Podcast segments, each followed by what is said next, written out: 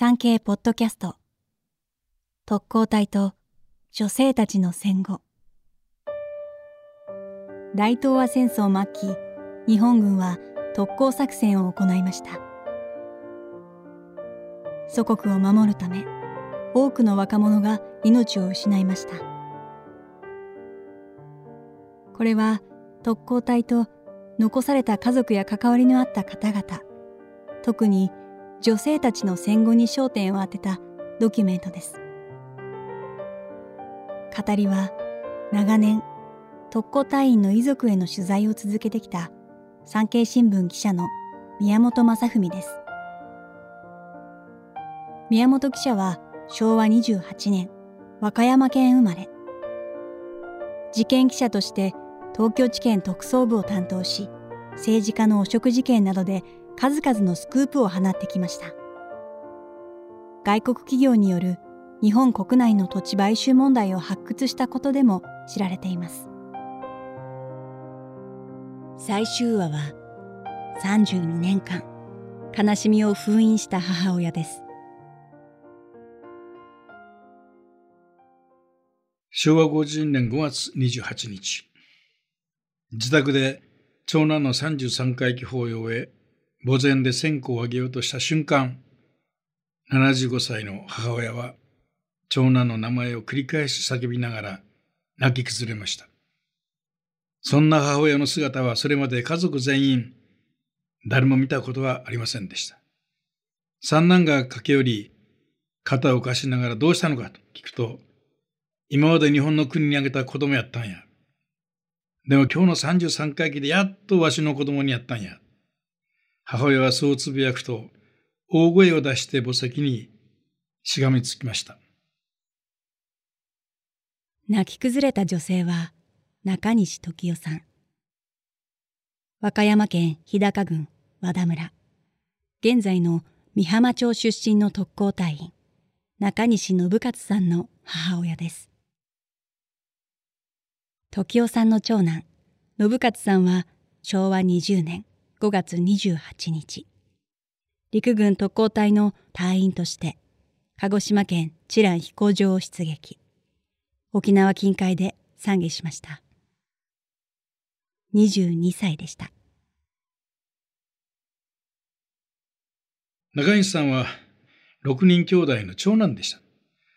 小学校の校長をしていたお父さん、の後を継いで教員になろうと和歌山県師範学校へ入ります。昭和18年春、卒業と同時に地元の和田国民学校の教団に立ち、正式な教員となりましたが、陸軍特別操縦見習い士官に志願しました。当時12歳だった三男の小松正也さんにお目にかかりました。小松さんは私に、ある夜、兄と父親が声を潜めて相談していたのを覚えていると私におっしゃいました。小松さんによると、お兄さんがお父さんに戦争が激しくなってきた教師をしている時じゃない、非公平にならにゃ、と迫っていたそうです。お父さんは黙ってうなずいていたそうです。陸軍に進んだ中西さんは三重県の明野陸陸軍飛行学校や福岡県の立ち洗航空隊を経て知覧飛行場に配属されます。中西さんは特攻隊として出撃しましたが、出撃するまでに2回和歌山県の実家に帰っております。1回目は昭和19年の暮れです。家族が全員揃うといきなり特攻隊を志願したと告白したそうです。お父さんがそうかとうなずくと、お母さんは、信勝お国のためにしっかり手柄を立てるんやでと、手をしっかり握ったそうです。その時涙はなかったと、小松さんはおっしゃってました。愛する我が子が特攻隊員になればどうなるのか。それを分かった上で、時代さんは手柄を立てるように激励したのです。当時の母親の心情を小松さんが語っています。特攻隊は必ず進路を分かっていたが、それより息子に国のために役立ってもらいたいという思いの方が強かったのだと思う。兄貴の特攻志願は中西家にとって誇りだった。と、小松さんは当時のお母さんの態度を見て、そう感じたというふうに話しておりました。年が明けて昭和20年になると、新聞は連日特攻隊の出撃を報じておりました。特攻隊に志願したことを知らされていた両親、家族は、そろそろ突入する自分やろな。もう突入しているかもしれないな。というふうに諦めておりました。家族全員が中西さんの死を確信していました。そんな矢先、4月の25日夜、突然、中西さんが帰ってきました。聞くと、自分が乗る特攻機が故障したため新しい特攻機を受け取りに、明けの飛行場に来たので、立ち寄ったと説明していました。まあ、その夜は両親と中西さんは夜が更けるまで話し込んでいたそうです。ただ、特攻のとの字も出なかった。翌日、熊松さんが両親ら3人と、ごぼう駅、当時国鉄ですね、ごぼう駅でまで兄を、いわゆる中西さんを見送りに行きました。駅に着くと、中西さんが汽車に乗ろうとすると、母親は身を乗り出して大きな、大きく手を振って、手柄を立ててよ、と何度も叫んだそうです。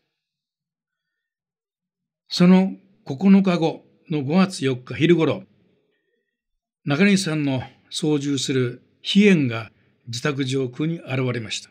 明けの飛行場から地団に戻る途中だったようです。小松さんは屋根の上から日の丸を振って、母親は庭で大きく手を振ったそうです。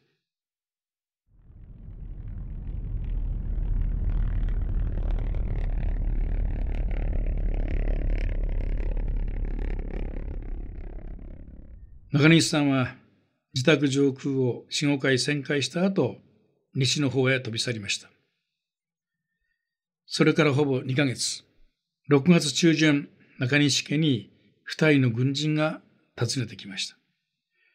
2人は特攻機を護衛した直縁隊の搭乗員で、中西さんが5月28日早朝、沖縄周辺海域で敵艦に突入して戦死したことを告げました。二人の報告に母親は、ありがたい。手柄を立ててくれたのか、信勝、ようやったと小躍りしたそうです。33会議で見せた涙は、これは32年間、母親の思いを封印し続けた、いたのでしょう。33回忌法要で流した初めての涙で、ようやく戦争の呪縛から解き放されたように感じます。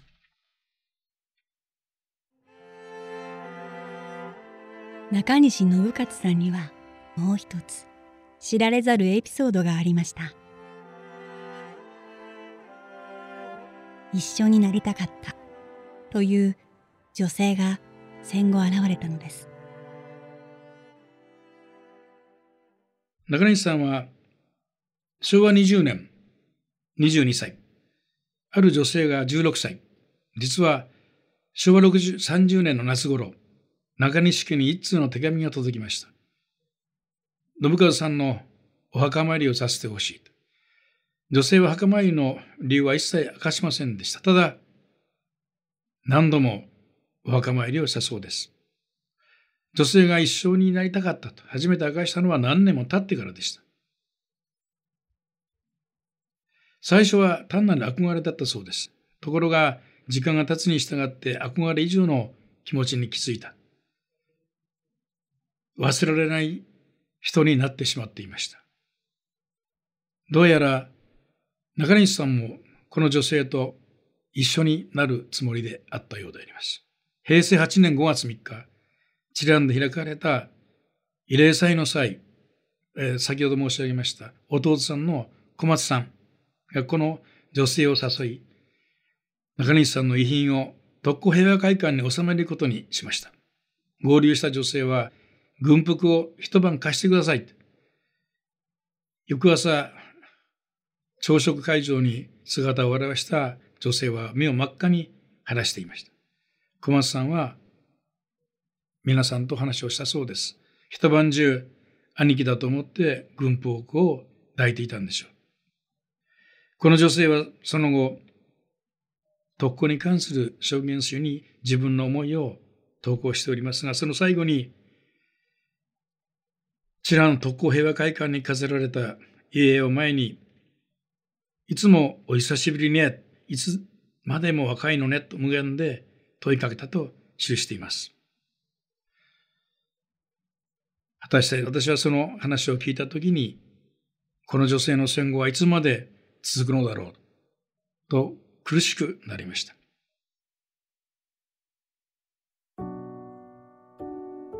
教員だった中西信勝さんは教え子たちからも慕われていましたその魂その精神は受け継がれていますまた和田国民学校の上空を中西さんは待っていますが教え子たちは運動場で手を振りながら別れを告げましたその中の当時6年生だった女性はその時の気持ちを先生の味方は永久に私たちの心を去りません。教えを固く守って新日本建設に邁進いたします。私たちの目の前に見せていただいたあの精神は言わずともなくよくわかります。きっと私たちも先生のご意志に沿います。中西さんは他の特攻隊員がそうであったように、五国の使命感だけではなく、両親や兄弟、恋人、教え子ら自分と関わりのある全ての人の思いを背負って出撃突入したのでしょう。